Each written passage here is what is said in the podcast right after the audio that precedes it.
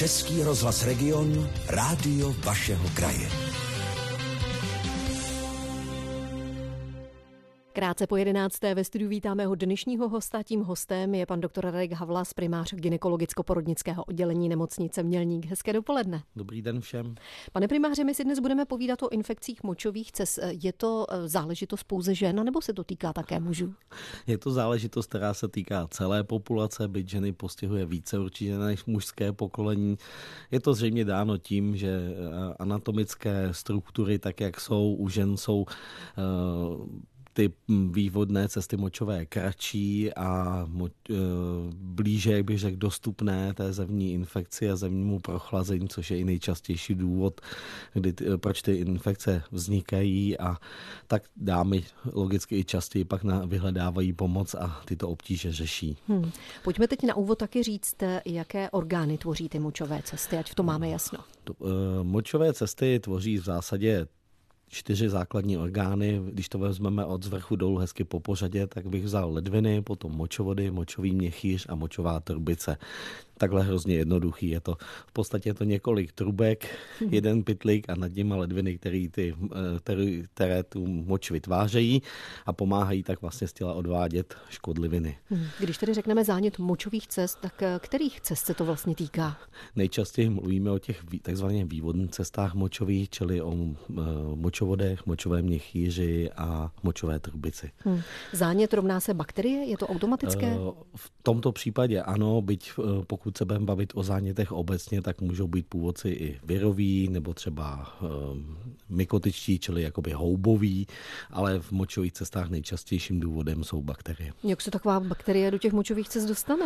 No, budete se divit, ale nejčastěji se tam vůbec nedostane. Ona tam někde kousek vedle bydlí, protože mhm. to s nejčastějším zdrojem jsou bakterie naše vlastní, které s náma žijí v dlouhodobé symbioze a uh, jenom při nějakém oslabení organismu využijí situace, pomnoží se více, než by měli a začnou dělat v těle neplechu. Čili většinou to není tak, že by se nám tam něco dostalo, ale žijem z vlastních zdrojů. Hmm.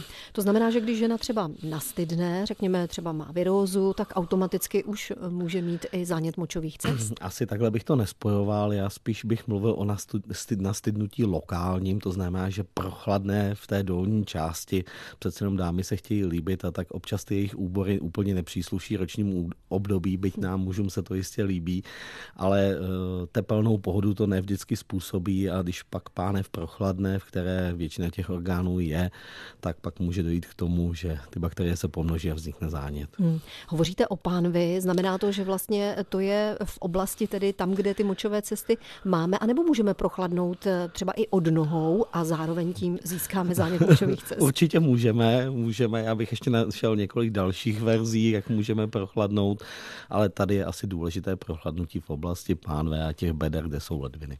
Stále si povídáme v dopoledním regionu s primářem gynekologicko-porodnického oddělení nemocnice v Mělníku, panem doktorem Radkem Havlasem o infekci močových cest. Možná asi to znáte i z praxe, pane primáři, že k vám chodí ženy a říkají, ale já jsem určitě nikde nevystydla. Já to vím naprosto přesně. Nosím teplé boty, chodím v kabátě, v kalhotech, jsem opravdu zabalená. Jak k tomu vlastně přijdu? No, tak druhým nejčastějším důvodem je, že dámy obecně nepijou. Hmm. E, dospělý člověk v podstatě potřebuje zhruba litra půl tekutin denně, aby si udržel takovou správnou bilanci. Z toho se půl litru spotřebuje, vypotíme, vydýcháme, zůstane někde ve střevech a zhruba litr se spotřebuje na tvorbu moči, aby z těla mohly odejít ty odpady, jak už jsme nakousli v tom prvním vstupu. Bohužel dámy obvykle dospějou k tomu, a je to většina dám určitě přes 80%, že pijou výrazně méně, než, si, než je tohleto číslo, o kterém tady spolu povídáme. Standardní odpověď, piju hodně, piju půl litru denně, to určitě stačí, a k tomu si dám ještě čtyři kafe, abych to tělo pořádně odvodnila. A e, pak samozřejmě ty ledviny můžou fungovat tak, jak mají a tvoří se velmi malé množství velmi koncentrované moči s velkým množstvím odpadu a to je dobrá živná půda pro ty bakterie, aby se tam mohly dobře množit. Prostě nevyplachujeme ty močové cesty, kdybych to řekl úplně laicky, což je určitě potřeba. Čili tohle je takový další velký důvod, další velký důvod, jak těm infe- e, kde můžeme najít si vlastně původce těch infekcí, čili prostydnout a nepít. Hmm. Co třeba hygiena? Jsou zase ženy, které to přehání trošku s hygienou?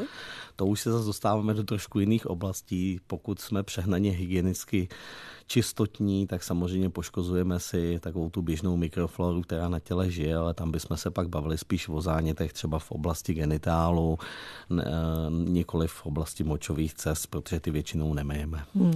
Návštěva bazénu. Možná chodíme právě i v tomhle období do sauny, pak si vlezeme tedy do bazénu, abychom se zase ochladili. Máme i tam šanci vlastně přijít k zánětu močových cest? Vždycky máme šanci určitě, ale principiálně si myslím, že bazén není jako jasným zdrojem, protože obvykle tam nejsme tak dlouho, aby jsme se prochladli. Mhm. Ty bazény bývají poměrně dost vytopené. Hmm.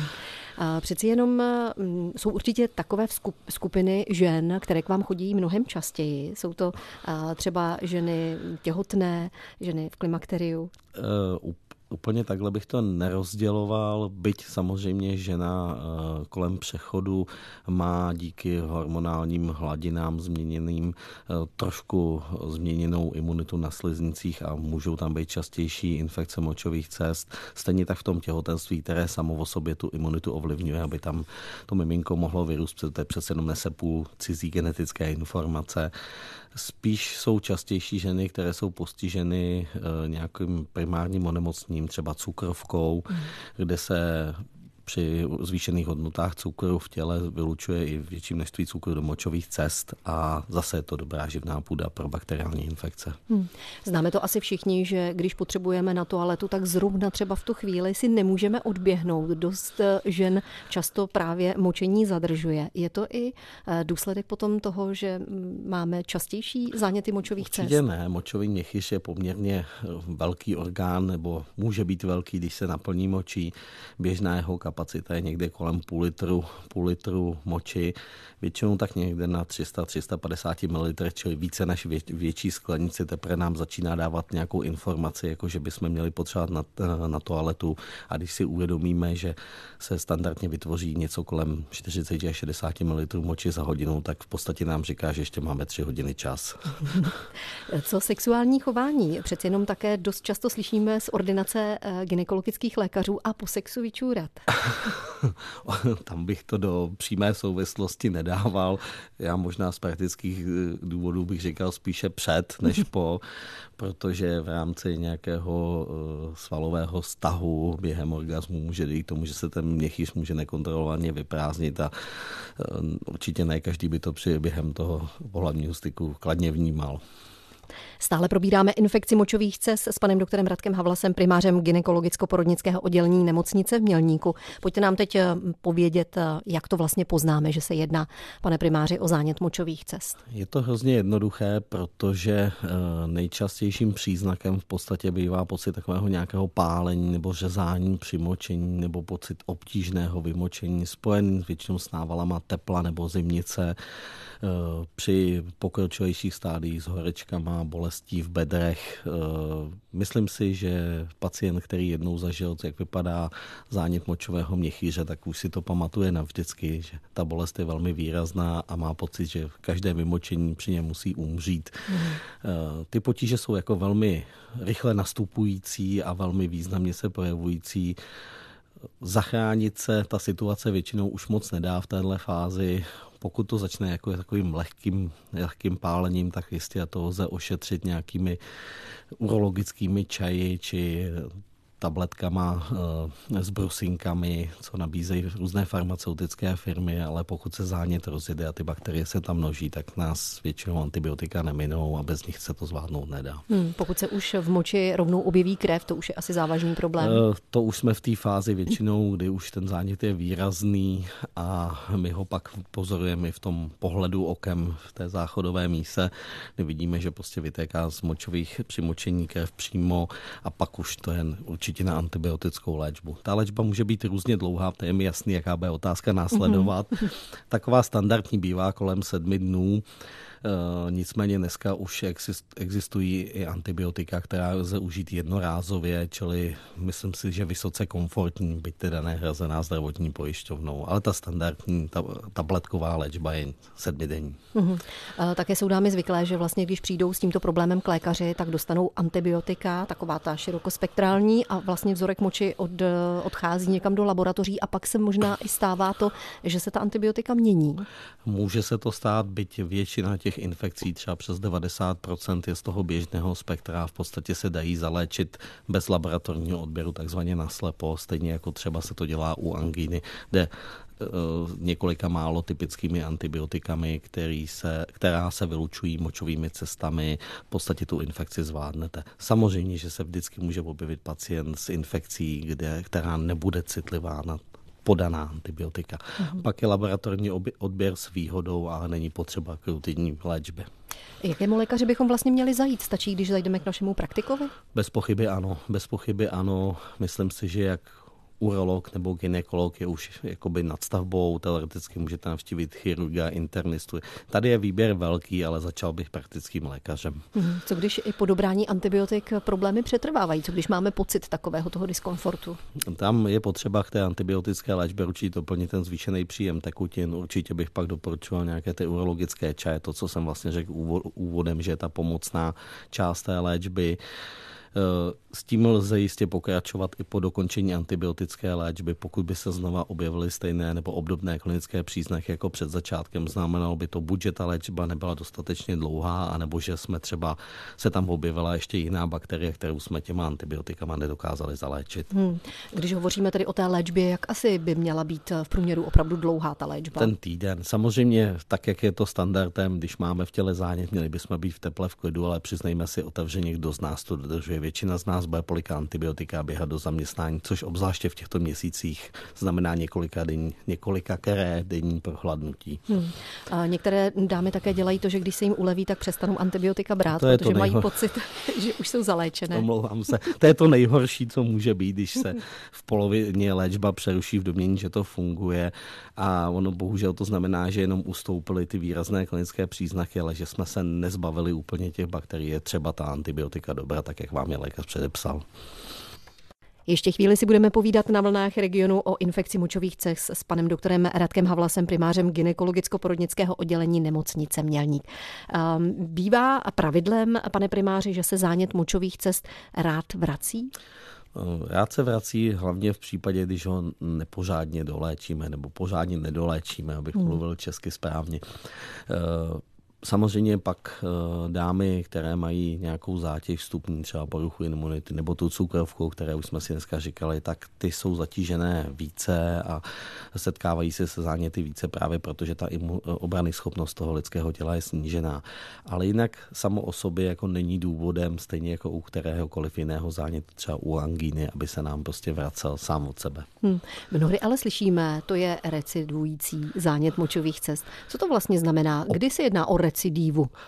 Jedná se vlastně o opakující se, když bychom měli mluvit česky. Eh, recidiva samo o sobě znamená návrat. Návrat toho onemocnění Teď samozřejmě se jedná o to, jestli to je onemocnění, které, kde jsme se týden léčili, pak byla tři dny pauza a znova se léčíme, tam bych určitě o recidivě se dalo hovořit.